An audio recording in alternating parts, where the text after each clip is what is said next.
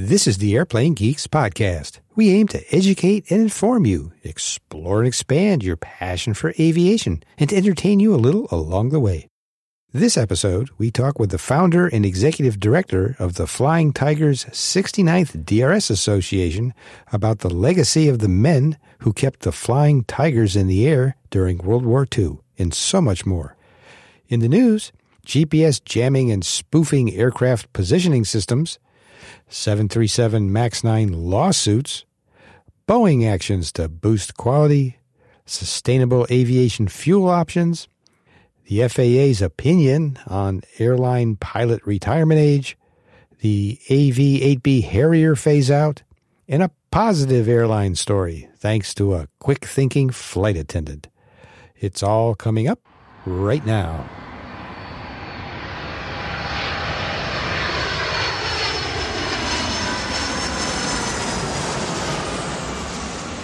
Welcome to the Airplane Geeks podcast. This is episode 786 of the show where we talk aviation.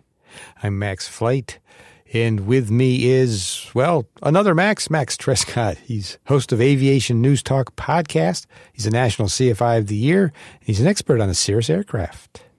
Two Maxes. I find this so confusing. Do you? I do. I never know who I'm talking to or No, it's always fun to be here. But fortunately, both of your fuselages are in great shape. Exactly. to, to the maximum extent that they could be. I'm still processing that. I'm not sure what that means. 737. Ah, got it. Okay. I thought, okay, never mind. Also with us is our main man, Micah. Greetings from northern New England. It's great to be here, and I'm looking forward to learning all about flying cats. That's right. Also with us is Rob Mark. He's a business jet pilot, a journalist, and he publishes the Jetwhine blog. Hey, good evening, and uh, I'm I'm looking forward to uh, hearing about the uh, trip over the hump as well. You know, it's funny I, w- when I was preparing for this, I always said I, I know that uh, Mount Everest is is very high. I said, but I can't remember how high. It's almost thirty thousand feet. Is that peak? I mean, most airplanes, uh, no propeller airplanes usually can get up quite that high. So this is going to be. Uh, you know, I'll be up here in the in the thin air, and You'll be high Wow. I'll be. I didn't want to say that. I thought that's going to sound really weird, but then everybody that knows me would understand. So, good evening to everybody. Rob, that would be a good name for a website 30,000 feet. Yeah. nah, I think about that. who'd believe it? All right. Well, we better introduce our guest for this episode. It's Charlene Fontaine. Uh, she's the founder and executive director of the Flying Tigers 69th DRS Association. It was founded in 2005 and is a nonprofit 501c3. Now, the organization carries on the legacy of the 350 men who served in the 14th Air Force 69th Depot Repair Squadron during World War II. That squadron's mission was to drive the Burma Road, fly the hump, keep the aircraft flying. Sometimes that meant redesigning, repairing, or rebuilding the planes. These guys could create something out of almost nothing.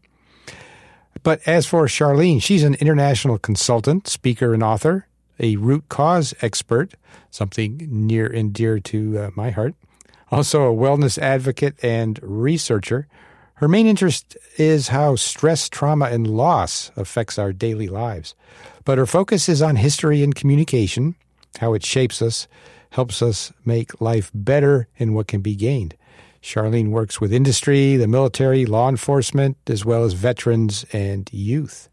Charlene's been here before, but it's been a long, long time. So, Charlene, welcome back to the Airplane Geeks podcast. Thanks, Max, so much for having me, y'all. I really appreciate it. Um, this is such an exciting thing because you give me a, a platform to share about our wonderful flying tigers from the 69th. And let's start right off with that this episode. And we'll come back to the aviation news uh, afterwards, but we're going to begin with, with Charlene. Now, Charlene, since uh, you were last a guest on the show, we've got quite a few new listeners. Um, some of them, of course, are going to be uh, familiar with the, the Flying Tigers and the DRS. But why don't you baseline everybody, give us a little bit of background, a little bit of history as to uh, what we're talking about here? Yes, the Flying Tigers, the original Flying Tigers, um, were part of the effort to help save China from Japan. And this whole shooting match started actually in 1937, where General Chennault was accepted a colonel position within the Chinese um, Air Force. And in 1941, he recruited pilots um, through, from the Navy and Marines of the U.S. military. And those pilots um, had to resign their commission according to medical to according to orders um, from uh, the president that they could not go fight under foreign soil if we were not at war yet. So the AVG was around for one year, and on July fourth, nineteen forty-two, they um, their contract went away. It, during that time, from 41 to 42, they had 100 P 40s flying throughout China, Burma, and India.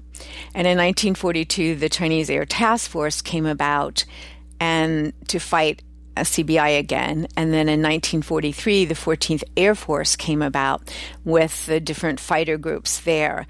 And there were 25,000 men and women that served under General Chennault. Then there was a big challenge because it all came about and there wasn't a way for there were such shortages in China at the time in food, aircraft fuel, you name it, it was gone.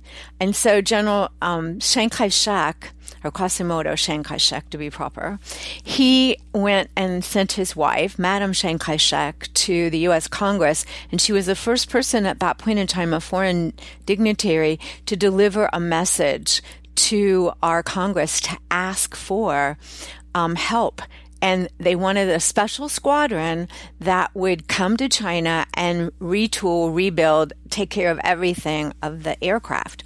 And so that's how the 69th came about. And actually, little known fact is there were two squadrons that were developed, the 69th and another one. And therefore, they went up against one another somehow before they left to go to China. And the 69th was the one that was chosen. And I always teased um, Lieutenant Richard Vaux, who helped form the squadron and chose all the men. He said they were the best eight balls he ever had because he said he went through all of the um, information about everybody that was possible to join the squadron. And he said, I knew if these men weren't a little off key, so to speak, and stretched the law just a little bit, that they would never survive because their task was to leave Texas and put everything in these trucks and their trailers. My father was a machinist and he put all of his equipment and everything, nails, bolts, you name it, everything went in the trailer. And that trailer was then put on a train and shipped off to the USS Benson in Port LA. And then after that, the Benson took them all to Australia. They left in February wearing their woolies and they arrived in India. When they arrived in Australia, they were told where they were going. Nobody had summer unis with them. They all had woolies, and that means their wool uniform for those of you who don't understand. And off they went to India, and then their trucks and their tractor trailers were put on trains in India, and their the bottoms of the trucks and the tractor trailers were so high that they couldn't get through the bridges in India, so they had to take all the bottoms off and then get through there. And the northern India, they put everything back on the tractor trailers and the trucks and all their heavy duty equipment. And then they prepared to start driving the Ledo Burma Road into China. And that road was nothing but 32 switchbacks and very narrow. And along the way, they trucks fell off. They had to pull them back up. It was Yankee ingenuity at its finest. So, and then they went into China and to Kunming and they set up base on the Kunming base there where General Chennault was their commanding officer of all of the 14th Air Force. And they proceeded to do their job. So their initial task, is this correct, Charlene, was to sort of set up the infrastructure to to get there, but also uh, develop the facilities, uh, build runways, uh, do all of that, right? The runways were already taken care of supposedly by the Army Corps of Engineers and the road itself. But unfortunately, some of the bridges were only shored up between the gaps, maybe 40, 50, 100 feet wide. And there are little streams and rivers in the mountains of the Himalayas. And so they shored them up with those big 30 gallon and 50 gallon gas tanks or gas cans and these big heavy duty trucks would go over. And the interesting part about it is these heavy duty trucks were loaded with um, gas fuel. And they they went around these bins with this gas fuel in the back of their trucks, and you know, I there was no hotels, there was nothing, there was this wooden this road, and so off they went, and then off the side of the road, some of them went. But when they arrived in Kunming, their main job was there was a huge thing on the base that looked like a hangar. Is what they did is they turned it into a factory. And that factory is where they manufactured the parts that were needed to retool, rebuild, redesign the planes. They had to redesign the P 40 because the Japanese quickly figured out that when they shot up underneath the P 40, there wasn't enough Mm, metal there to protect the pilot, and they could kill the the pilot and the plane instantly and shoot them down. Hmm. And uh, there was no real quick and effective supply line, right? So uh, they had to uh, develop solutions to uh, problems like that on their own, you know, where they were. Do you think that the people involved in this, the the the men, because I guess we are talking about a group of men, right? Uh, yes, 350 of them in the 69th, yes. So uh, do you think that they, because you've uh, done a lot of research and you know, you know, many of them have spoken to many of them. What were they thinking at the time? Was, did they hate their existence? You know, did they just put up with it? Were they excited about what they were doing? I'm sure not everybody felt the same way, but what was the general kind of mood of, of the men? Good question, Max. They were amazing individuals. My father was one of them.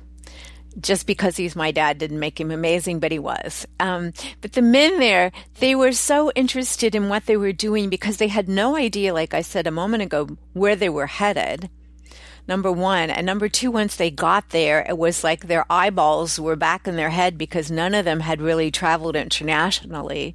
And so they didn't have the privilege of understanding the culture, the customs there. There was no supply line whatsoever. So um, the ingenuity took over. General Chennault's wife, Anna, had um, some chickens and she um, decided, you know, she would share some of the eggs. And there was a man in our squadron, his name was Irving Sobel. Irv was very creative. And so he would go over and talk to Anna every now and then. And he would say, Mrs. Chenault, could I have some eggs? And she'd go, of course, because she didn't want them starving. And what he do, what he would do, he would come back to the guys and he would have arranged a poker game and he would make sandwiches and sell the sandwiches to the guys to make money. Oh wow. And and so and then some of them they they appreciated what they were doing while they were driving the road. One of them, Marty Oxenberg, his daughter Judy was born while he his firstborn was how why he was driving the road. It was the 30 depending on which part of the squadron they were in, which convoy. There were 3 convoys and he he was in the middle one, I believe. And so it was 30 days for him to cross the road, and there was no way for him to ever know that his daughter, that he even had a daughter, or that his wife had given birth. Because in those days, we didn't have Facebook, we didn't have Instagram, you know, we didn't have all the modern conveniences we have today. The only thing we had was snail mail letters and packages. So when he arrived in Kunming, there was this package from his dad celebrating the birth of his daughter with Jewish customs of candies and cakes and such in it and sausage. And the only thing that was really good was the sweet things. And he's, I said, well, did you eat them? And he goes, of course. And we smoked the cigars too. so, you know, it was, it was a great thing. They all had different opinions and, and experiences on the road. You, you mentioned yeah, the, the cost of things, and I'm just wondering the, the, the first hundred P40s that that the 69th had. Who, who funded all that? Where did where did the money come from? For that? The U.S. They were supposed to go to the Brits, and we kind of did a a deal, shall we say? and and so they were shifted.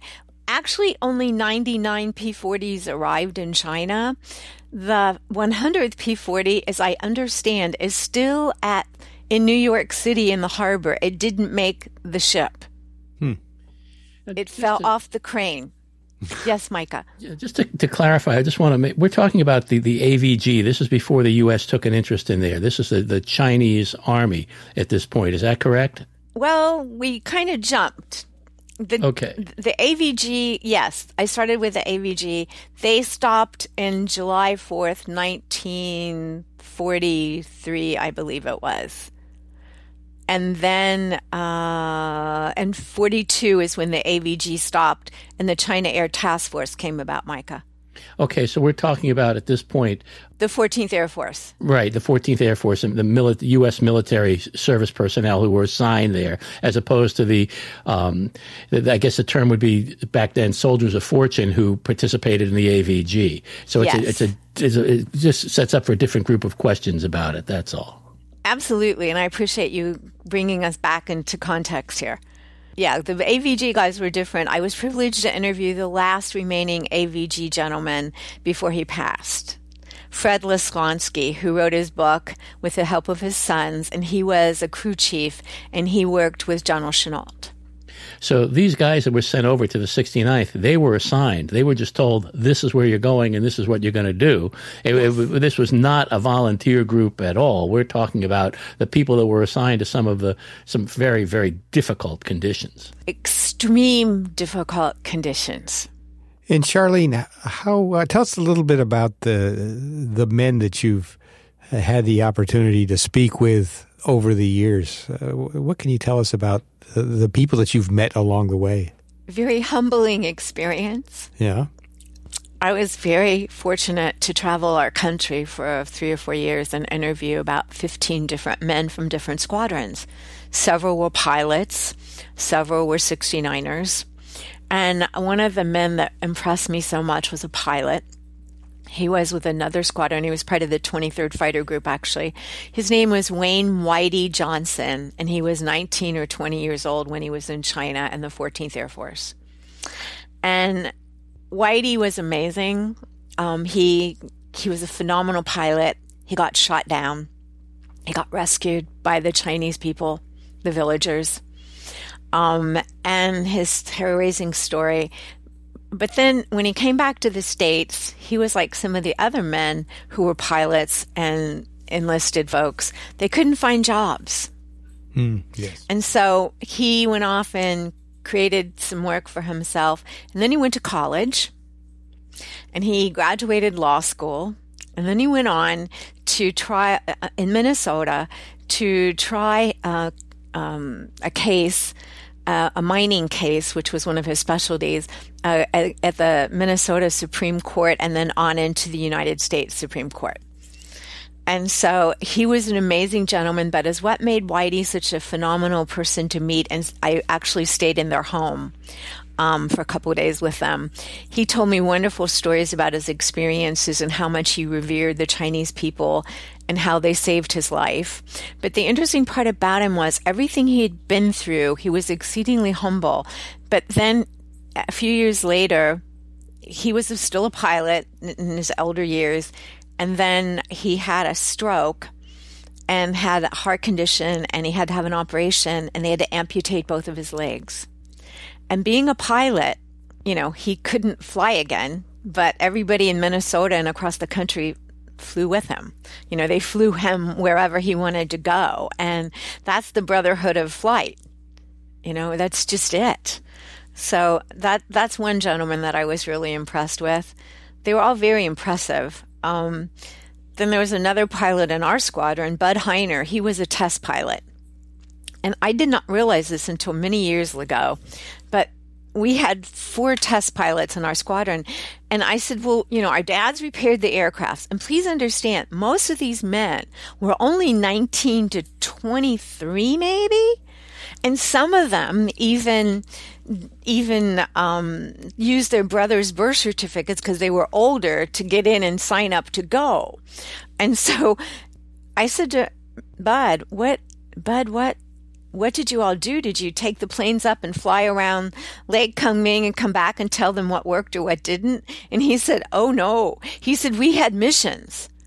And I said, Well, if I'm sitting here talking to you now, then that must mean you made it through the missions. And he said, Well, we always had a challenge. Huh. He said, One time we went to take off and we were flying, and he said it was foggy and I couldn't tell where we were. The instrumentation wasn't working. And he said, I only knew that there were these palm trees uh, palm trees, excuse me, pine trees close. And he said, I heard them scraping the bottom of the C 40 something. And I went, Oh no. And he said, Yeah, we prayed real loud that night. and so, yeah. Oh. You know, so there was just these wonderful stories of all their experiences and, you know, how one gentleman driving the road, his truck with the gasoline in it. He lost control over it and he was able to jump out of the truck. And a few days later, where it landed further down in the Himalayas, they picked it up off the road, pulled it up, and off they went. And flying the, the route over the hump was really very, very difficult and very, very unusual. Hap Arnold wrote about it and, and talked about how they were using C 87 Liberators. Now, that was a cargo version of the B 24. Uh, they had three of those, and it took three and a half tons of aviation fuel to fly four tons of equipment into China, which is just unbelievable. And any one of those aircraft had to fly four missions just to build up enough for one mission to take place in Kunming. Um, it, it, was unreal. They they had C forty sevens, the DC three, but they weren't designed to fly that high. They were they were awful. And then they sent in the first uh, first 30 C-46 Commandos, which were an unproven transport aircraft that ended up being successful, but that's where they were tested, was flying the hump. It was just an awful, difficult situation trying to supply these guys the interesting part to me was that when our our squadron, the 69th, arrived in China, right before that, before the road was open again, and the P-40s from the 23rd Fighter Group were literally flying over two days before our dad started down the road, and um, to bomb the Japanese out of there so they could take control again and the guys were saying how difficult it was and dangerous on, on all fronts. Flying the hump in the P-40s was and P-38s was and P-50s was much simpler than flying the big cargos of the bombers. And most of them didn't have oxygen to fly when they were flying the hump. Yeah. Yeah, it was really scary for them. And I said, How did you do this? I interviewed a couple of the guys here in San Diego who flew back and forth and did cargo runs. And they said, and then one run they would take the the supplies in and they would take the POWs out. Hmm. And he said they taking the POWs out was a very interesting scenario because we had they had no oxygen mask for them. Wow. And yeah. Hmm.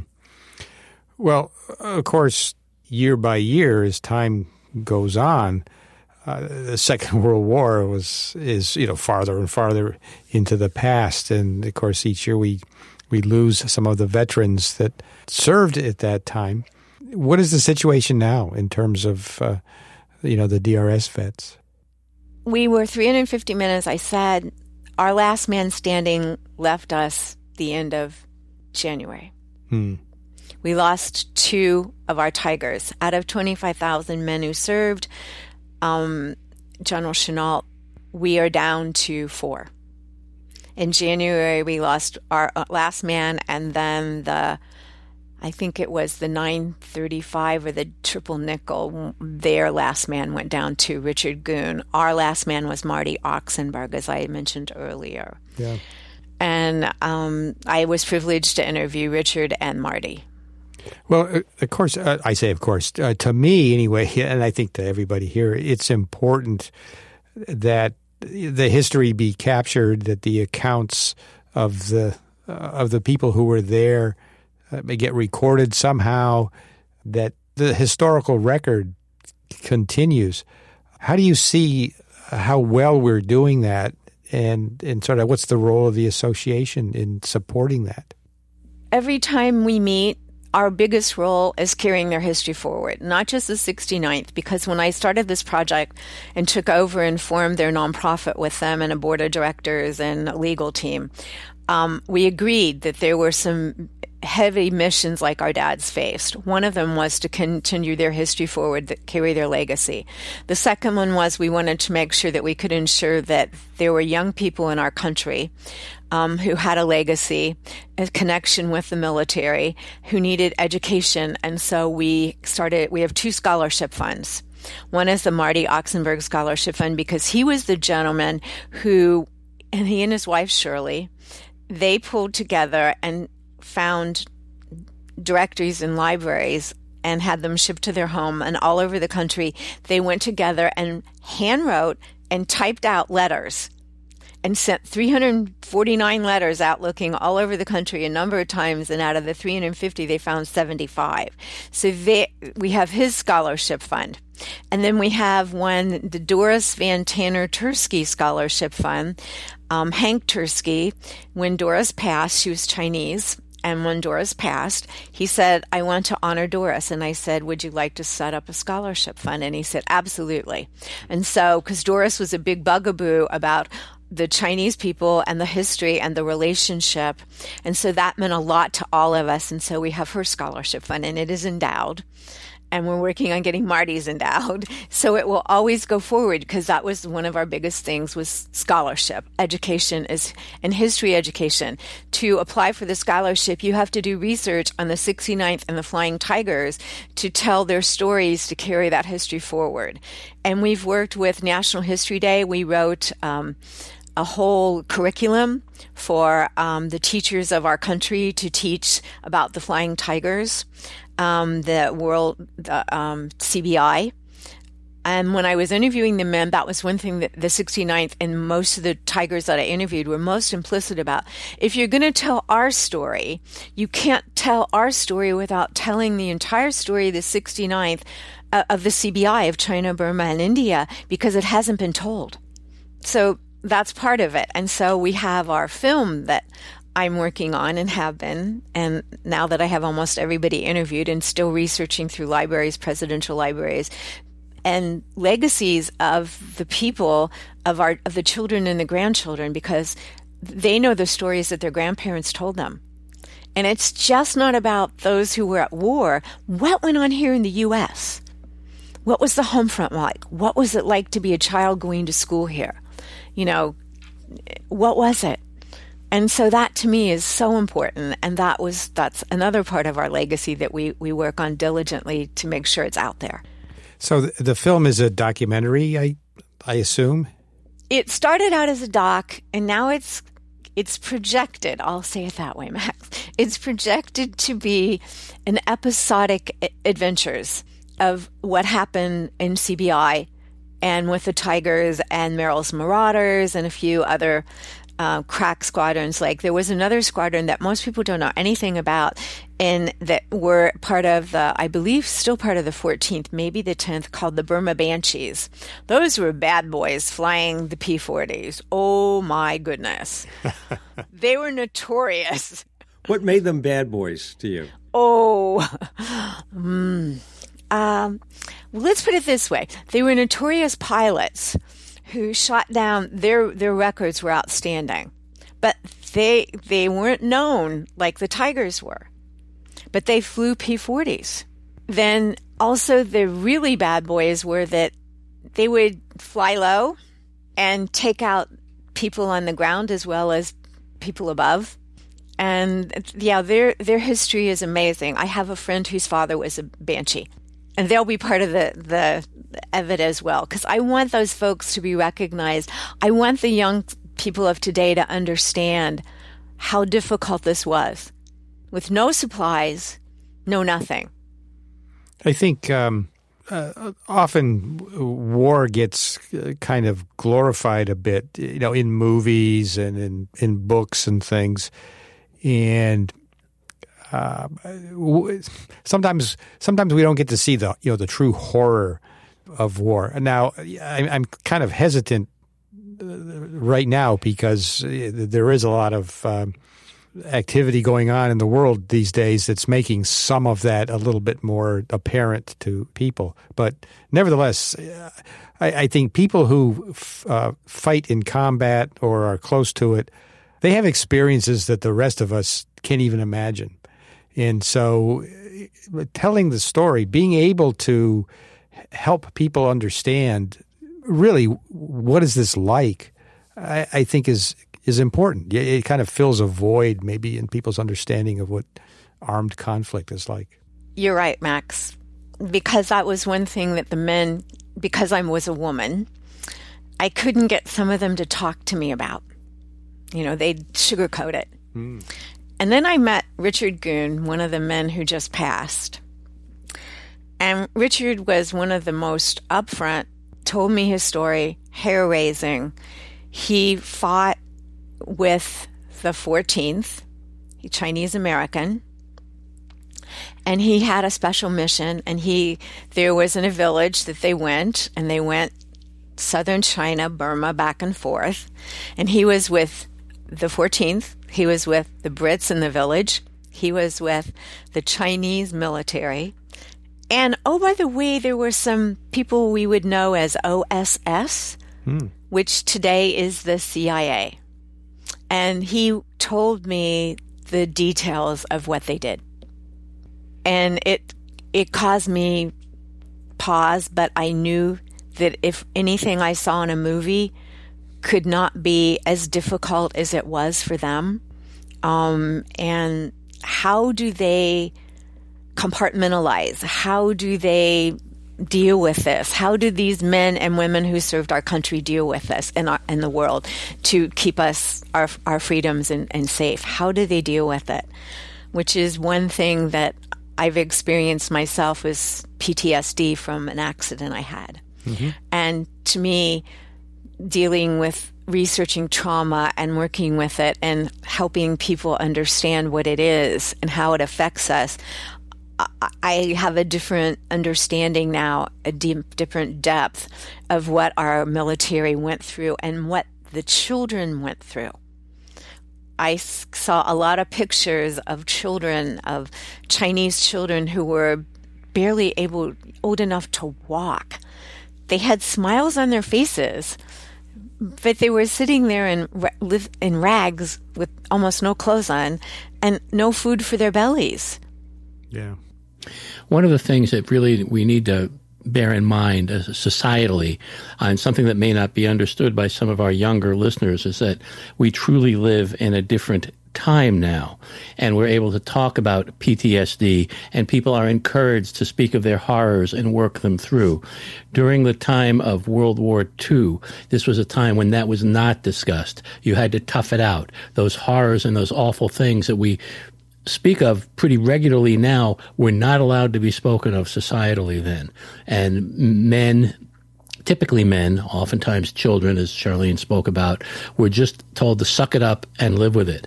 Um, and and, and I, I, I sort of saw that within with, with, with my father, uh, and I talked about that in, in a piece that I did a few years ago uh, called "Films with My Father" that uh, we had on the show. I can't remember what episode, and Rob put it up on Jetwhine about how my dad was able to share some of the stories and the horrors of war with me by by watching films, which is one reason why of all the movies we talked about a couple of weeks ago, I've seen so many of them. But uh, it wasn't really until you know, I was with my dad and we were watching Saving Private Ryan in the movie theater when all of a sudden he was crying next to me. Mm-hmm. And, you know, I was 50 at the time, but I realized that he went through some rough times that he could never really explain to me and couldn't explain to anyone. And I think what Charlene is doing is is critical and wonderful to be able to save and get those memories out as best as those veterans can give them to her and share them yeah. with our current society to understand what happened.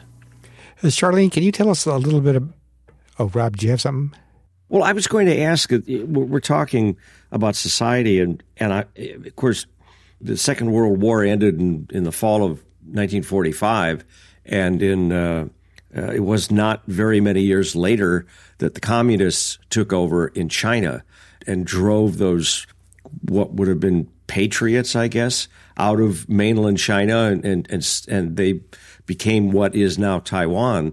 But I'm just curious, how did you ever have any conversations with your members about how they felt watching the the Chinese landscape that they had fought so hard for become turned upside down?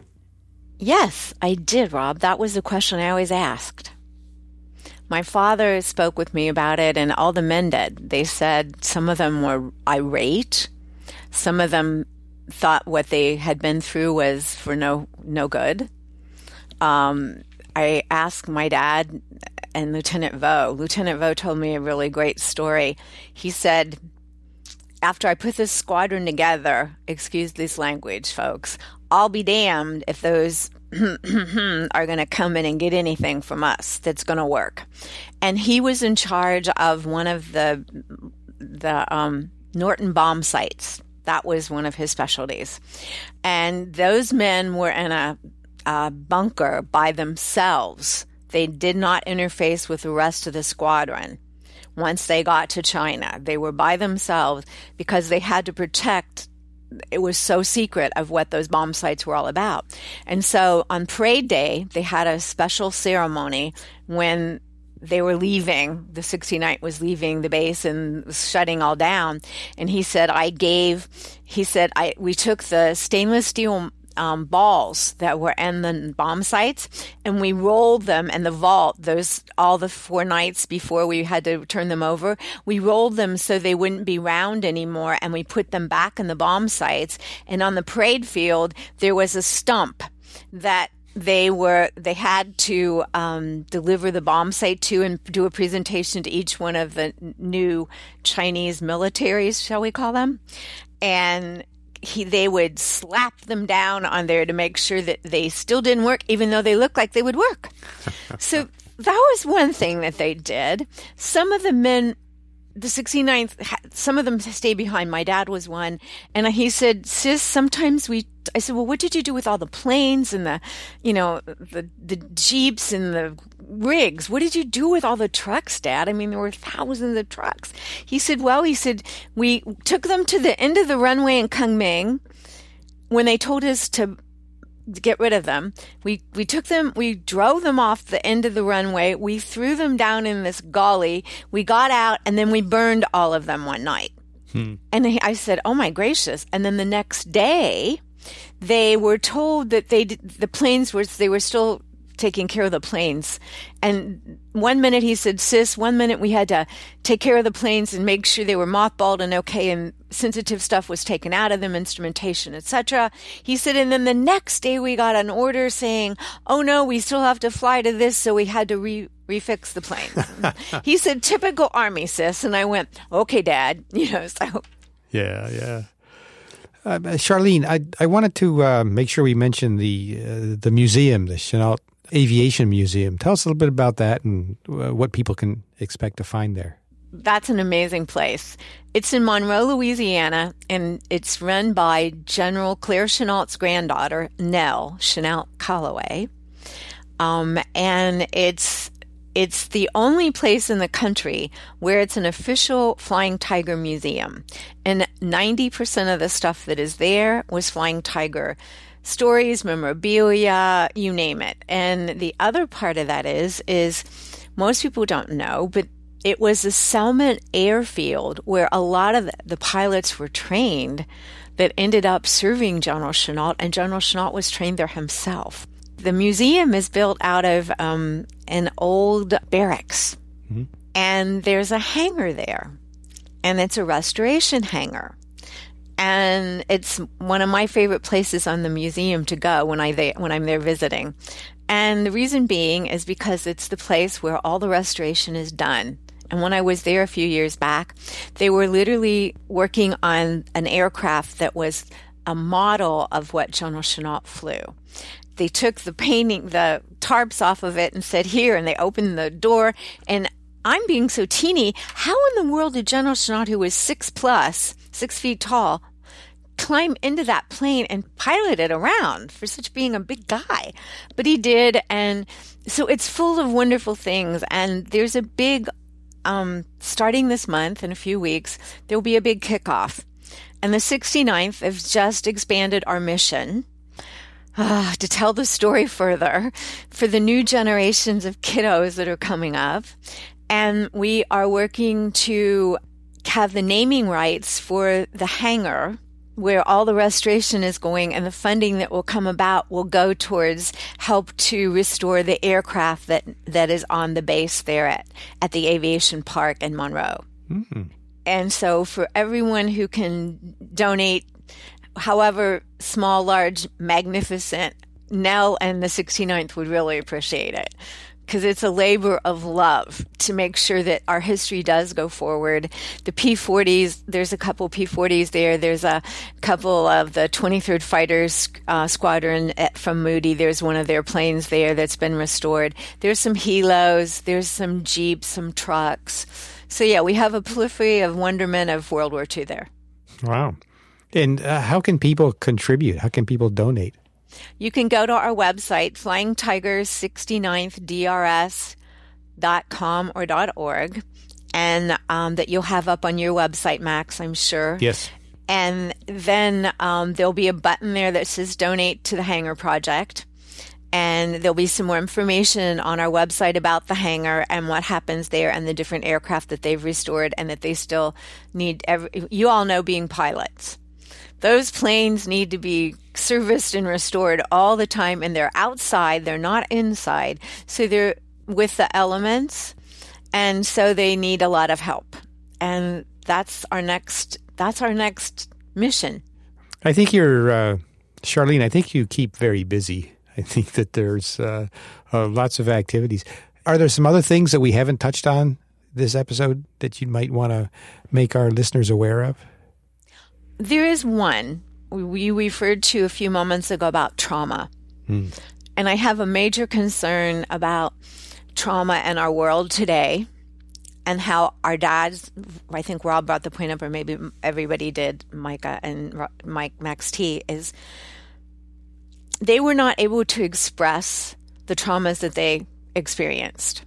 I know from myself, my dad and I were watching Iwo one night, the film, at home, and it, we were about 10 minutes into it and all the bombing started. And i'd never seen my dad this way. And i saw my dad in many circumstances where we were saving lives together or whatever.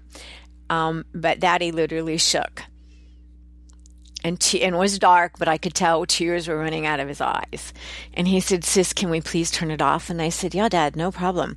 We had watched the World War II Flying Tiger movie with John Wayne, and we would chuckle at it. And I'd say, Daddy, when I get mine finished, it'll be far better. He said, I hope so, sis. you know, no offense, Hollywood, but, you know, whatever. Yeah. Um, but yeah, um, I'm really concerned about the people who are currently experiencing trauma and are unaware of it because by the time we are 10 years old, according to the Psychological Association on Trauma, um, we experience anywhere from 8, or excuse me, 16 years old, anywhere from 8 to 12 traumas in our lives. And most of us just keep pushing it down because as a society, we have not been trained how to deal with trauma.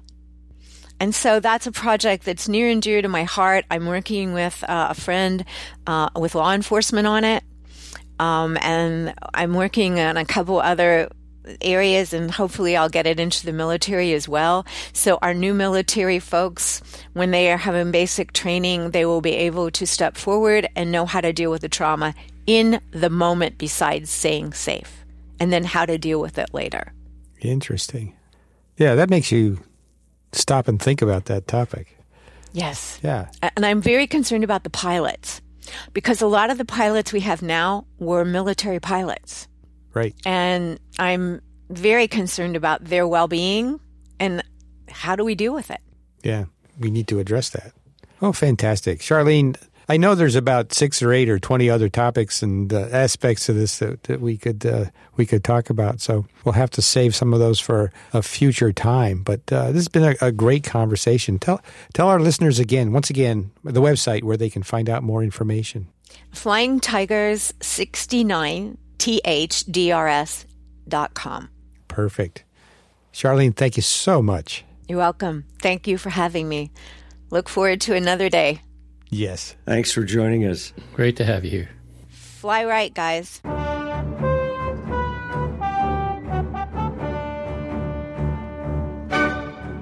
On to the news.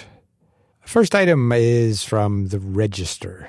GPS interference now a major flight safety concern for airline industry. And we also have an EASA press release that goes along with this. And the EASA, the European Union Aviation Safety Agency, says that GPS jamming and spoofing incidents have increased in Eastern Europe and the Middle East. EASA recently held a joint workshop with the International Air Transport Association, IATA, to deal with this. Now, just so everybody's uh, uh, clear, we talk about jamming and spoofing. This is talking about positioning signals like from GPS or there are other systems that, that are out there that, that do that. Uh, jamming is uh, overpowering the signal, if you will, with a stronger signal, so that you can't receive the uh, the positioning uh, signals. And spoofing is different. Spoofing is sending well, false or fake information to the receiver on the airplane. So uh, the receiver thinks it's getting information from a GPS satellite um, when in fact it's getting information from someplace else. And you can create uh, false locations. You can do all kinds of things if you mess with the, the GPS signal. So apparently this is uh, becoming a problem. And at least in, in that region, although they note that it's, it's occurring elsewhere. EASA says the workshop's high level conclusion was that interference with satellite based services that provide information on the precise position of an aircraft can pose significant challenges to aviation safety. Mitigating these risks requires short, medium, and long term measures. And we can talk about what some of those are. But, guys, you know, this is kind of scary stuff because I don't think it takes an awful lot in order to uh, jam or spoof a GPS signal. It's very concerning to me, anyway. Well, you got to figure you're trying to receive some extremely weak signals because uh, the uh, satellites are in medium Earth orbit, so they're about 12,000 miles away. So by the time that signal reaches the GPS receiver in your airplane, it's a very weak signal, which means it's relatively easy to overpower that signal from uh, some type of jamming signal uh, on the surface. Interestingly, it's not just located. Yeah, it's just not just an issue uh, in Bulgaria and places around Ukraine and Russia and stuff like that. We have outages here in the U.S. that occur. Now, the difference is usually there's a NOTAM that tells us ahead of time that we're going to be losing GPS in uh, particular parts of the country. Often it's in the western part of the country where there's a lot of uh, restricted airspace where the military is doing all kinds of uh, uh, you know jamming of GPS, probably so that they can you know train to um, you know to deal with those situations when they occur. What did we do before GPS? I mean, GPS is really relatively new in aircraft. Uh, I mean, submarines don't use GPS when they're submerged. They have an internal navigation system. Uh, there's got to be other ways around it that, that back it up, I'm assuming. We got lost a lot, as I recall. yes, and and that's that's precisely one of the issues we're dealing with is that in order to save on the uh, cost of maintaining some of the old VHF omnidirectional systems that we all, like Max and I, grew up with uh, in our training, uh, they've been turning them off. And non-directional beacons uh, around the country, uh, they, they've also been decommissioned. So there's not really quite as much of a backup as there used to be. And, uh, and of course, the jamming, that issue has been around for a while because in the early days of GPS, the military added an error to the GPS systems so that they couldn't be used uh, for nefarious purposes until somebody in the industry said, hey, you know, these things are pretty valuable. Maybe we ought to try to figure out a way to, to be able to use them uh, more effectively, more efficiently. And uh, and so they did. And now I think we have become so accustomed to them. We become just really complacent. But again, I think of the two topics, I find the the spoofing to be more the concern because technologically it is much more difficult, I believe, in my limited electronic knowledge, uh, to to send an, an, incorrect signal to a system and have a uh, say a flight management system in an airplane say, "Oh yeah, that looks good to me. Let's go that way," and that could be very very difficult uh, to to cope with. And I don't know of any way that we have been able to find a solution that will cope with spoofing. I know I just recently read of some in uh, in the Middle East uh, that they think that the Russians or the Iranians are behind or something. But but again, there hasn't been any uh, uh any kind of solution for that. And are they spoofing just GPS, or are they also spoofing Galileo, which is the EU's version of GPS, and uh, GLONASS, which is the Russian version of that?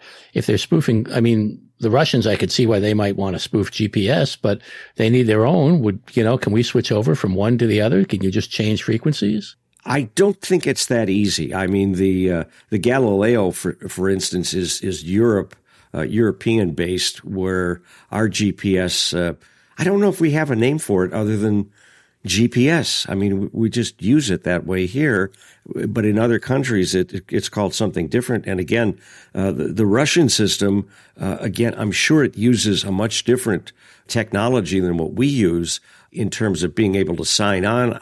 I don't know that they, they can transfer uh, that easily. And uh, uh, so again, this is this is new territory, but I have a feeling we're going to have to figure it out pretty darn quick. Well, you know, on the issue of uh, that you mentioned, Rob uh, and, uh, and and Micah having some kind of a backup to GPS or one of these positioning technologies, the the workshop attendees actually addressed that. They they agreed that one of the things is that aviation must retain. They call it a minimum operational network. MON, I guess MON of traditional navigation aids, so that there's a uh, a backup to or a conventional backup to GPS or Galileo or whatever they're using for navigation. But that's only here in the United States. So I mean, and MON is is FAA's solution to how do we get rid of this old junk that we don't want to spend the money to maintain anymore and somebody said, but we can't get rid of all of it just in case. Thank goodness. But again, that's still an evolving topic. Uh, the the workshop attendees also talk about uh, the the need for uh, reporting and and sharing um, this kind of interference event data. In Europe, this would be through the European Occurrence Reporting Scheme and EASA's Data for Safety program. Uh, but they think that there's a there's a real need to collect data on when we're seeing uh, interference, spoofing, uh, or jamming. They also would like to see some guidance from aircraft manufacturers to ensure that the operators are well equipped to manage jamming and spoofing situations. They talked about the short term, medium term, long term things, but uh, this is uh, I, I, think something that really needs to be taken taken seriously. Uh, otherwise, we're going to see some, uh, you know, really tragic um, events. I also think spoofing was. Uh, remember when the Iranians captured a U.S. drone mm-hmm. that ended up reverse engineering it? As I recall, it was because of GPS spoofing that you know the drone thought it was going wherever it was going, but in fact that the Iranians were directing or were providing the data so that the drone thought it was someplace else and uh, brought it down to land one of their facilities. Yeah, I think that's the biggest danger.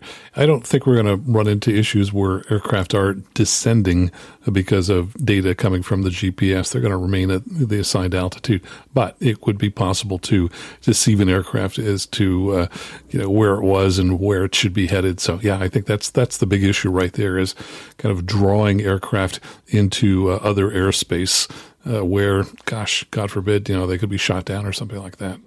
Do commercial aircraft still fly with a gyro compass, or did they ever, for that matter?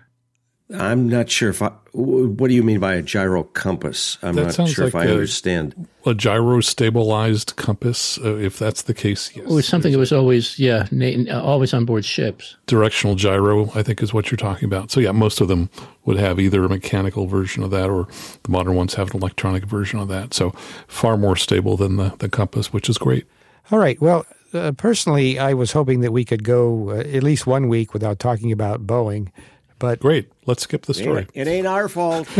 it's impossible. So, uh, several things. Uh, we're seeing some uh, shareholders and other passenger groups, um, well, get a little excited about what's been happening at, at Boeing, Micah.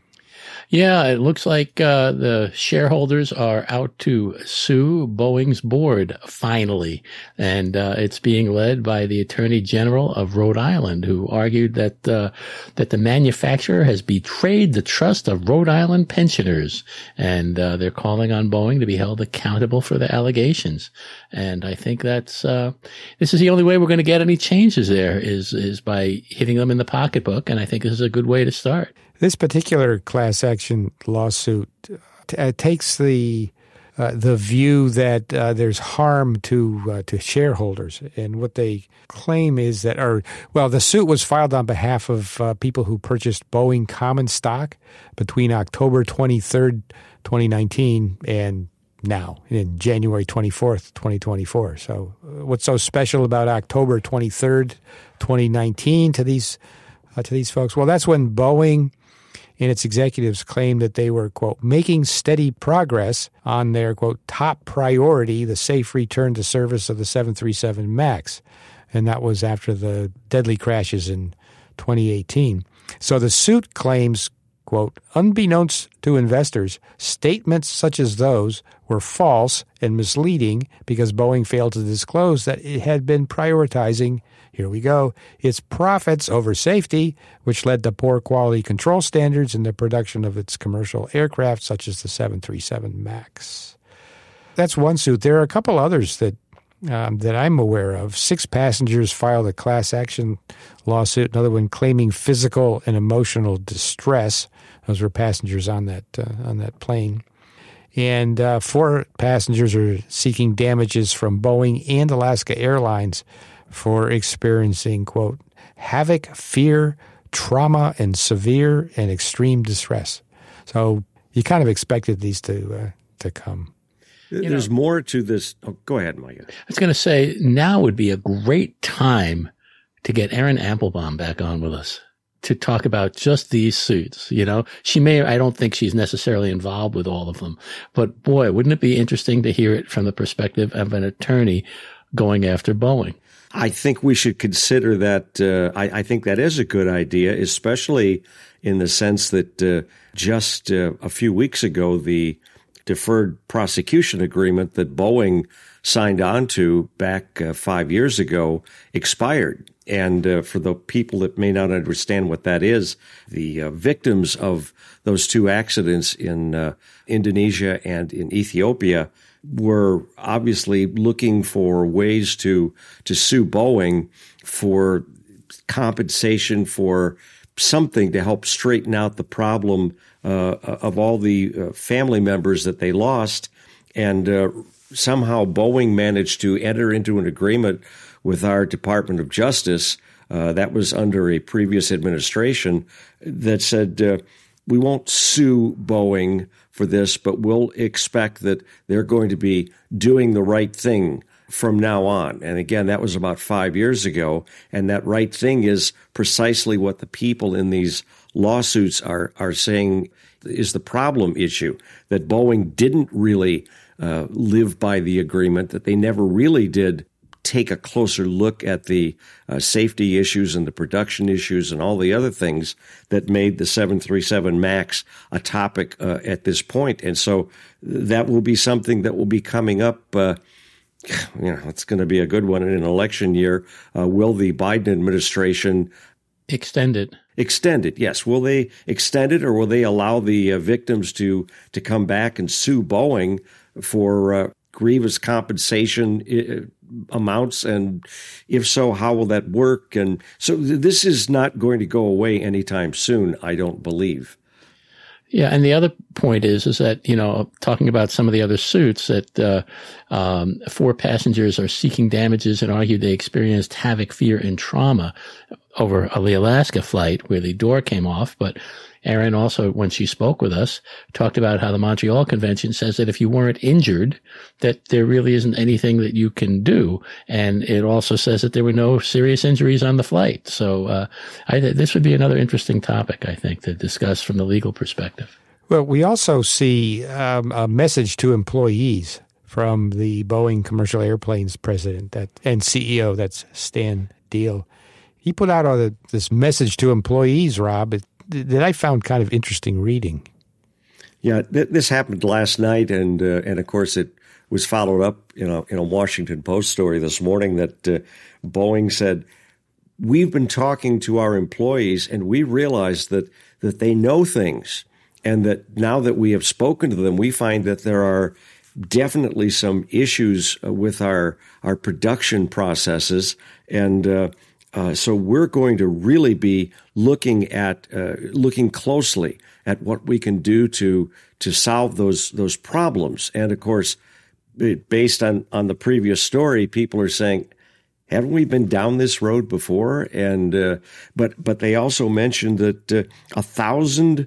Uh, Boeing employees offered up suggestions during a, a safety stand down that they had I don't think it was last week, I believe it was the week before, where production was shut down for a day uh, at all the plants, and employees were given the opportunity to speak directly to management and tell them what they believed the problems were. Well, they talked about 737 MAX fuselages with misdrilled holes that have to be reworked, and and Boeing said that it's going to slow down the delivery. Uh, that uh, they don't pose any immediate safety issues, but that's because the jets aren't in service. So uh, it's like, oh, whoops! I, I, guess we fouled fouled up again, and that came from uh, Spirit Aerosystems, which again was part of Boeing, and both Spirit and Boeing have said, yep, uh, we need to do a little further, broader inspections at Boeing. Uh, the the issue also came up at the uh, Boeing sessions about stopping traveled work. And to those uh, folks who are not familiar, they'd say, "What in the Sam Hill is that?" Because I had to look it up. I didn't even know what they were talking about either. But they're talking about outsourcing and how there are problems with outsourcing processes become confused from one location to another when someone at an outsourced uh, location doesn't quite finish something the way they're supposed to, and the product ends up being sent uh, down the line anyhow. And Boeing is now saying, gee, maybe we should look at ways that we keep more of the production of our airplanes uh, within the confines of actual Boeing properties. That that smacks in the face of uh, their their concept of increasing shareholder value by outsourcing everything that you can and cutting costs. So this whole thing is not going to go away anytime soon. I, I don't believe. And if you read what they said about traveled work, it's even no, funnier from my perspective. We have to maintain this discipline within our four walls, and we are going to hold our suppliers to the same standard. Well, based on what I'm seeing, if they hold their suppliers to the same standard, that's really no standard to hold anybody to. And then it goes on to say, we will take advantage of the days in the factory so that our teams can catch any unfinished jobs across all 737, all across all 737 factory positions. But the work came in from Spirit on this door and it went out with the same problem. So I, I don't know what Boeing's trying to say or if it, it's great talk, you know? And then there's also the topic, uh, the also the uh, problem that Boeing additionally uh, learned uh, either through their own people or or from the Spirit people that there are another four dozen or five dozen fuselages uh, that will not be delivered right now because they again had holes that were misdrilled at the Spirit uh, facility. And um, so they said, well, that's okay. We'll just slow the process down, take the time it needs to do the job right, because we don't want to see this kind of issue ever pop up again oh my lord i mean what, and it took almost uh, how. I'm sorry, this is just incredible to me because they have known about these issues and, and the problems with outsourcing for years and they didn't care. Uh, but again, it's it's the fact that those people were almost killed on that Alaska flight. Uh, they found other hardware that was loose. Now Boeing is being sued by shareholders for this mismanagement. And as Micah said when we talked about uh, uprooting the board, oh my God, it is about time. But we'll see whether they actually do it or not. How many of you guys remember the commercial? It was "It's not your father's Oldsmobile." Yeah. It's not your father's Boeing. Yeah. So before we move on, because we could we could do Boeing for like we we could do a whole podcast. It's you know the Boeing podcast or whatever. Hopefully, we won't have to. I hope I hope we don't. But um, so as a continuous improvement slash Six Sigma slash Toyota production process guy, when I look at this message to employees, and I see doing things that are okay, good, a safety stand down day, thanking the employee who flagged uh, the this this most recent problem to his manager, all these other things. I don't see indications that any of this institutionalizes a quality culture. This just it just feels to me, and this is just my personal opinion. I mean, I love Boeing, I really do, but this just feels to me like uh, band aids and not things that, as I said, institutionalize a quality culture. I just I I don't see it there. I don't think you could possibly have had this kind of culture in place for as many years as Boeing has and uh, fix it overnight. No, you can't. And it, it sounds like an awful lot of what I would call PR fluff. Uh, I don't see the long term strategy to change. Yeah, I, I just don't. No, and and maybe it will come, but we we don't see any evidence of it yet. There's a lot of rhetoric with no action. This is also why we're never going to end up with Boeing sending us a guest on this podcast. Oh, right. But the fact is, we love Boeing Yeah. and we want to love Boeing. Yeah. And there's so many wonderful things that we can do in talking about Boeing. And if we had a guest, we would treat that guest with incredible respect and probably would never touch on this. So if anybody from Boeing is listening, that is absolutely the truth. Yeah. But I think Boeing is in difficulty right now internally. They have bigger fish to fry. Yeah, they do. And I can understand it. So here's a little peek behind the curtain, right? This is episode 786. What's the next episode? 787. Wouldn't it be nice to have someone come who can speak to that aircraft from a inside historic perspective and all? I don't think it's going to happen now. I think we should not number that episode and just call it episode Dreamliner. That's a good solution. All right, next up, another favorite topic to have an opinion on uh, sustainable aviation fuel. And uh, Micah, you found a kind of an interesting article in the Washington Post. It's uh, titled Fat Sugar Trash All the Weird Things That May Fuel Planes by 2050.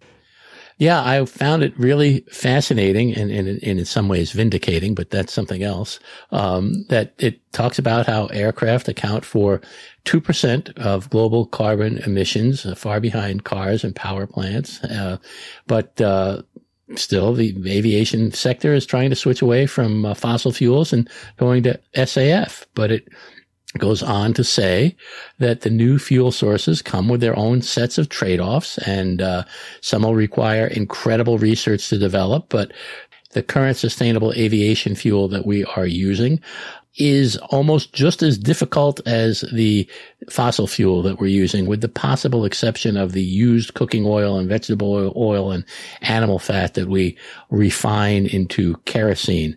Um, but all the other types of sustainable aviation fuel made from corn ethanol and uh, garbage and grassy crops and uh, all of those kinds of things are just as difficult in causing uh, emissions and uh, climate issues as uh, as fossil fuels. It just happens in a different manner or in a different place in the cycle. The article has some interesting graphs that show between now and 2050 uh, what the uh, prospects are for these different sources for SAF.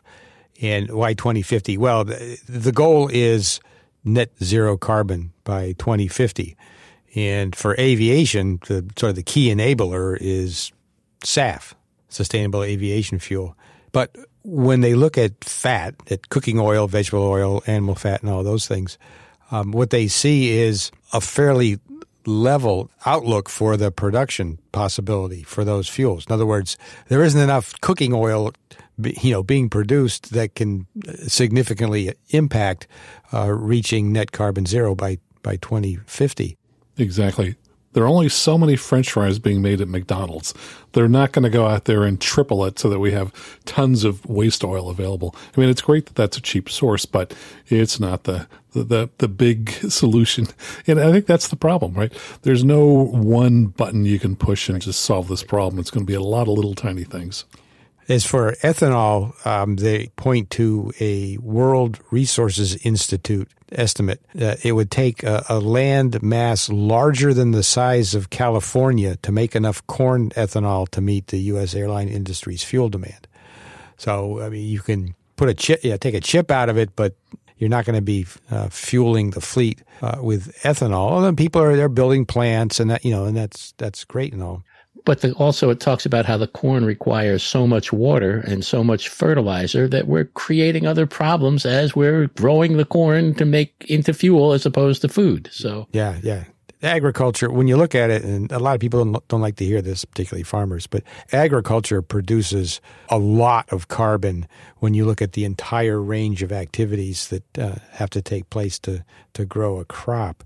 And uh, corn, I mean, it, you know, it's a feedstock. You know, do you really want to grow feedstocks and not feed people, but develop fuel? Uh, that's an issue. Uh, another possibility is on this uh, grass or cellulosic cover crops. Um, and what I take that to mean is, you know, you plant like winter wheat or you plant, you plant a cover crop frequently off season, or if you're uh, rotating crops, you know, using that as the base for creating fuel, and they estimate that uh, this could actually meet almost half of the demand for aviation fuel by 2050. Um, but there's issues, and then of course there's hydrogen, and we've talked about hydrogen before. A lot, a lot of car makers. I'm seeing a lot of a lot of uh, news items come across the desk here about the hydrogen powered cars and things, and we've talked about the you know the fact that at least currently most hydrogen production, I think over 95 percent, if I remember right, comes from natural gas. So you're still using it's not sustainable. People say, "Oh, the hydrogen's sustainable fuel." Yeah, but you're making it in a way that's not sustainable. So it's an interesting article, and I don't want people to get the impression that like we're all against sustainable aviation fuel because far from it. You know, the, the opposite, in fact. Um, but the Washington Post article, and also there's an article at uh, paxex.aero. We'll have that in the show notes too there's just a lot of issues. There's a lot of work to be done, and 2050 is probably going to come up a lot faster than we think. All right. Uh, military item. You know, I think I forgot to say at the start of the show that David was off this week. Uh, David Vanderhoof from uh, military.com. As the Marine Corps says goodbye to decades old jet, its, main, its maintainers rather hit the fleet for the last time. And of course, this is about the uh, the Harrier, the AV-8B Harrier 2 been in service since uh, I think Micah since like the 80s. 1985 it came into service and it's going out of service in 2025. That's uh, what 40 years I guess. Wow. And uh, the uh, the Navy just trained and Marine rather just trained its last class of Harrier maintainers, and they're headed out to sea to maintain those AV-8Bs, and uh, and that'll be the last time that there's a class. It's the last class to ever be uh, created to maintain the, the Harriers, because uh, we've got two more years of them, and then we won't see them flying anymore for the U.S. Marines. And of course, what's coming in is the F-35B. Uh, which is the STOVL version of the F 35, short takeoff, vertical land. Uh, that's what the Marines are going to be using in replacing the the Harriers, and of course the uh, the F thirty five B. Uh, it has that lift fan in the in the center of the fuselage, basically, uh, as well as a nozzle in the tail end that can rotate and direct straight down. So you've got engine exhaust basically directed downward from the the tail of the engine, and then you've got the lift fan, which is taking power off the jet engine and running a fan to blow air down not going through the combustion process in the in the center of the aircraft. It's kind of a complex system. Rolls Royce does the lift fan portion of the of the F thirty five B. That that's what they're responsible for. So that's coming in. I don't know what the status is on the F thirty five B. I remember at one point there was some issue with the the downward directed engine thrust, kind of raising havoc with the uh, carrier decks. So I don't know if they've resolved that or not. We're going to miss the uh, Harrier, though. It's kind of cool. Well, I, I, remember we used, we used to get them all the time here in Chicago at the uh, uh, Air and Water Show we have every summer, and I had an opportunity to meet a Harrier, uh, not not the uh, pilot, but one of the crew uh, crew chiefs on it, and I said something about you know what makes this such a special airplane. Do you think? And he said this is probably one of the only airplanes that can turn as much fuel as the Harrier uses in vertical takeoff and landing mode into noise as any airplane I've ever worked on. They are allowed. Yeah, yeah. That's funny. It's fun to watch, though. All right. You, hey, do you remember, those of you listening, uh, in the past, it, God, it feels like it was a long time ago. We, we used to have an occasional positive airline story. And so it just seems fitting that with all of the, you know, negative uh, commercial aviation uh, issues that we're seeing these days, that we have a positive airline story. Max T, you found this one. Yeah, and the yolks on him too. well, I think you guys are all just jealous. You'd like to have a flamingo named after you. now, this this is a really interesting, fun, bizarre, but kind of cool story. And it's about Alaska Airlines and an unusual request that one of their flight attendants uh, got. Uh, she said that uh, she was uh, working a flight from Atlanta to Seattle back in August, and a passenger rang the call button and asked if she could help him keep some eggs warm. she was a little confused that she didn't know exactly what that was about. But it turned out that the passenger was a zoo official transporting rare Chilean flamingo eggs from the Atlanta Zoo to Seattle's Woodland Park Zoo. And that official's incubator had stopped working, so the uh, eggs were in danger of uh, dying on the airplane. So uh, Amber, who was the uh, the flight attendant, uh, went back to the galley. She found some rubber gloves. She filled them with warm water. She brought them back to the passenger, who wrapped them around the eggs.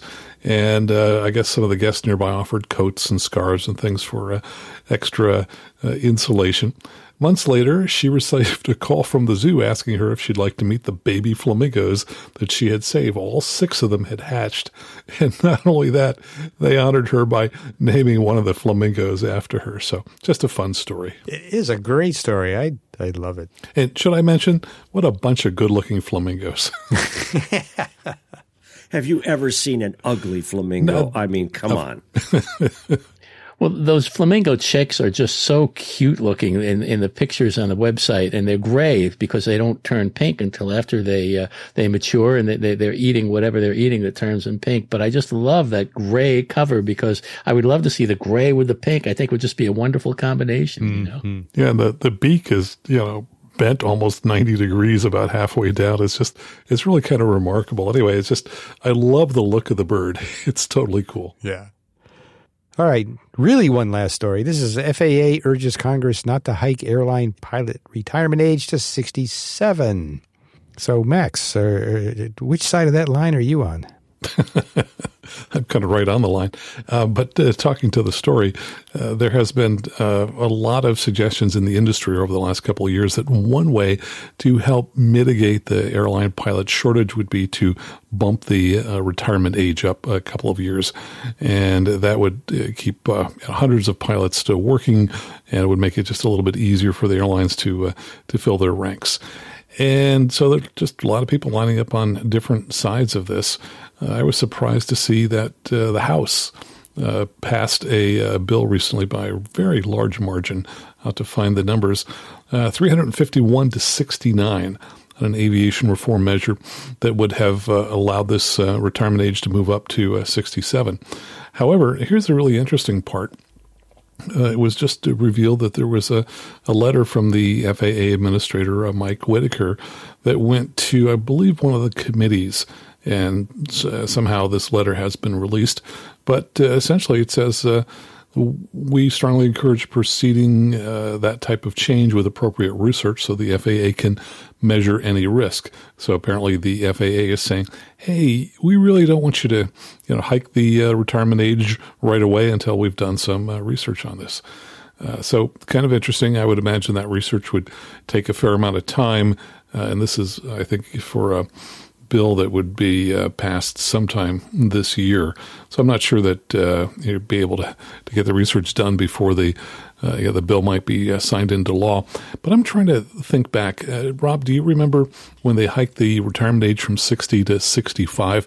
My recollection was that there was little to no research that had been done at that time. And in fact, if you go back many, many, many years, when they first put in the age 60 um, limitation, I don't think there was any research or data that went into that one. So we seem to have a history of you know little data uh, before these changes. Well, that, that's true. And of course, one of the issues that has uh, kept the Airline Pilots Association away from signing on to this is that uh, these pilots that are uh, above the uh, classic age of 65 cannot fly internationally. Uh, they are restricted uh, from uh, international because most countries require that uh, the pilots flying in the PIC flying into the country meet the age requirements of the area, let's say Europe, at the time that they're uh, they're flying, and and of course pilots that are older than 65 will not be able to meet those requirements, and uh, and so the Airline Pilots Association saying that why bother? Because that means that all these people are, are going to be restricted to flying domestically you in the U.S. and we already have a mess here. Why make it worse? Is that requirement the same for Part 135? Because I know pilots that retired from Part 121 and are now flying Part 135. Do they are they not allowed to fly internationally?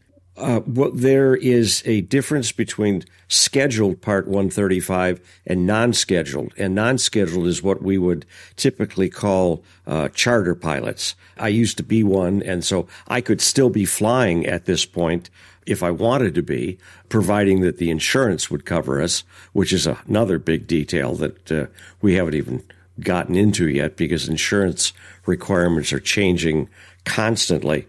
Uh, but again, scheduled 135, yes, you also would not be able to fly uh, outside of the U.S. But chartered, you could, like NetJets, for example. Uh, yes. Interesting that you bring up NetJets because uh, there was just a, a law that was passed by Congress, I think late last year, which was written specifically for NetJets. It was written in a way that it said essentially charter companies having at least so many thousand employees are allowed to set a retirement age of 70. And there is a lawsuit proceeding on that right now because uh, they let go over 100 pilots pretty recently uh, for people who were over 70. That's interesting. We, um, when Brian and I on the Journeyers Reward, I think it was episode um, 60, we had Captain Jeff on who just aged out uh, with with Delta at age 65, and we talked about this pretty extensively with him, and if he would still be able to fly, would he if they extended it? And uh, and his opinion was that uh, he can feel he still feels he's he's safe, but he does definitely feel himself slowing down, not being quite as sharp, and that he would not want to fly any longer uh, after turning 65. But then he also talked about other some of his friends and some people that I know that went into Part 135 and decided to continue.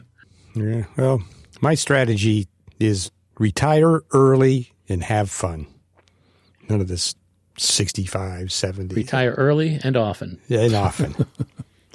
and having fun means that you can go out and buy an F three fifty truck and a, uh, a, a camper and drive everywhere because you don't like being around airplanes because they're too scary. exactly. Hey, I got it Line-X today, so I'm uh, one step closer. Now, is this why we might not be here next week?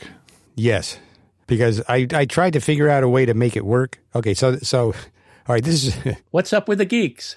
yeah, what's up with the geeks? Okay, so no episode next week. We have to skip a week because I have to skip a week because I tried to make it work. You know, I I, I usually jump through hoops and you know, get hotel rooms and you know do all kinds of things to try to make it work. But uh, next week, uh, taking delivery and it's just not going to work. So we're going to skip next week. Um, so that also pushes the uh, 787 episode off a week. Uh, Micah, what do you have for us? Well, on Saturday night, I was searching around on uh, on my Roku, and I found that The High and the Mighty, my favorite John Wayne aviation film, is available on Paramount Plus, and I I texted that out to all you guys. And so I watched it again on Saturday night and boy, was it fun. It was just really fun. Um, it's, uh, you know, it's a novel. It's based on a, uh, on a novel by uh, Ernest K. Gann, who also wrote Islands in the Sky and Fate is a Hunter. And, you know, he also was a contributor to Flying Magazine, but it's one of the first films of its kind. Uh, in terms of an airplane disaster film. And, uh, you know, all the other films like it, uh, Fate is the Hunter, uh, Zero Hour, the airport series, even Airplane are based on it. But it's so old from 1954 that it's, it's incredibly cliche and it's dated and it's camp, but it's fun. And I just had a great time watching all two and a half hours of it. Cool. All right. Max Trescott, what's new with you? Well, once again, I am just totally befuddled by the FAA and what they are willing to do. I mean, this borders on incompetence, but according to the uh, the FAA, I am now qualified as a helicopter instrument pilot. so I, I, I, passed my check ride last week, and uh, it was fun. You know, it's it's different, um, and, and, you know, the I don't know if I've talked about this, but the thing I learned when I first started training for my instrument rating in the helicopter was that there are no Robinson helicopters certified to fly into the clouds, which is really unusual when you think about it. Because, for example, lots of instrument training happens in the basic Cessna 172, and you can fly in the clouds all days, uh, all day long, and most of them. Uh, and so I was really kind of surprised. Oh, this you know basic trainer can't go into the into the clouds. And so what I've learned is there are many, many uh, helicopter pilots, and many of them working as in the industry, who have never been in a cloud, even though they have an instrument rating. So, and, and, the reason I think is the requirements for a helicopter to be able to go into the clouds are fairly significant. And I've, you know, read them briefly and I don't recall the details, but it has to do with the, the level of sophistication of the autopilot and, you know, some other things as well. And you just don't find that in some of the uh, more basic helicopters until you've gotten into, you know, multi-million dollar type of helicopters. Uh, and so, for example, even one of my former instructors who's now flying Bell 407s, you know, that particular helicopter, uh, it's an older one. He can't fly in the cloud, so I guess some of the, the newer ones can. So it's been fascinating, great fun, and uh, you know I, am still still amazed that anyone lets me anywhere near a helicopter. But I love doing it when I can. So when do you use instrument flying on a helicopter? Well, when you are in less than VFR conditions, which would be, you know, when the, when the visibility is poor or when the clouds are low or things like that. So, so for example, um, we have uh, Stanford One, which is a medical helicopter that flies out of Stanford Hospital nearby here, and I have seen them on instrument flight plans before because you know they need to go pick up people in all kinds of weather. So, you know, that's one place where it does happen. All right. Uh, one last thing I wanted to mention. Um, we uh, got an email from Tom uh, who told us about or pointed us to something called the Da Vinci Community Aviation Day. And this is uh, something uh, March 23rd, 2024, at Da Vinci Schools in El Segundo, California. It's a free event, uh, focuses on career opportunities. Uh, so uh, if you're interested in career opportunities and you're in that area, you might want to look into it. But also, they're looking for local aviation industry professionals and organizations who would be willing to come uh, that day, that Saturday, and uh, share what they do with the community. And so uh, you can, if you can do that, that would be uh, something you might want to look into. You can contact Steve Wallace. He's the executive director and that number is 310 386 3099. And that's the uh, Community Aviation Day, March 23rd. It's 9 a.m. to uh, until noon, to 12 p.m. So it's a, a three hour event. Da Vinci Schools in Segundo, El Segundo, California. Are you close to that, Max? I don't know California at all. No, I didn't know it at all until I moved here. And what I learned is if I hear the name of a town that I'm not familiar with, it's probably in Southern California. And that's def- and I have heard this name before, and I do know that it's in Southern California, but where I don't know. All right. We want to thank you for listening to the Airplane Geeks podcast. Our guest again was the amazing Charlene Fontaine. She's the founder and executive director of the Flying Tigers 69th DRS Association. We'll have that website in the show notes. Uh, we've also got a uh, a video, a, a, teaser, a trail. I don't know if it's a trailer or a teaser. I think it might be a teaser uh, for the uh, uh, I think the film that she talked about, and that'll be in the show notes. You can find those at airplanegeeks.com. Direct link to the show notes for this episode is airplanegeeks.com slash 786. As always, our email is thegeeks at airplanegeeks.com. All right, Max Trescott, uh, where do we find you? So, for El Segundo fans, I, I don't want to uh, leave you out. I see that you're located right on the beach, just south of uh, LAX. So now we know exactly where you're located, very close to uh, Torrance.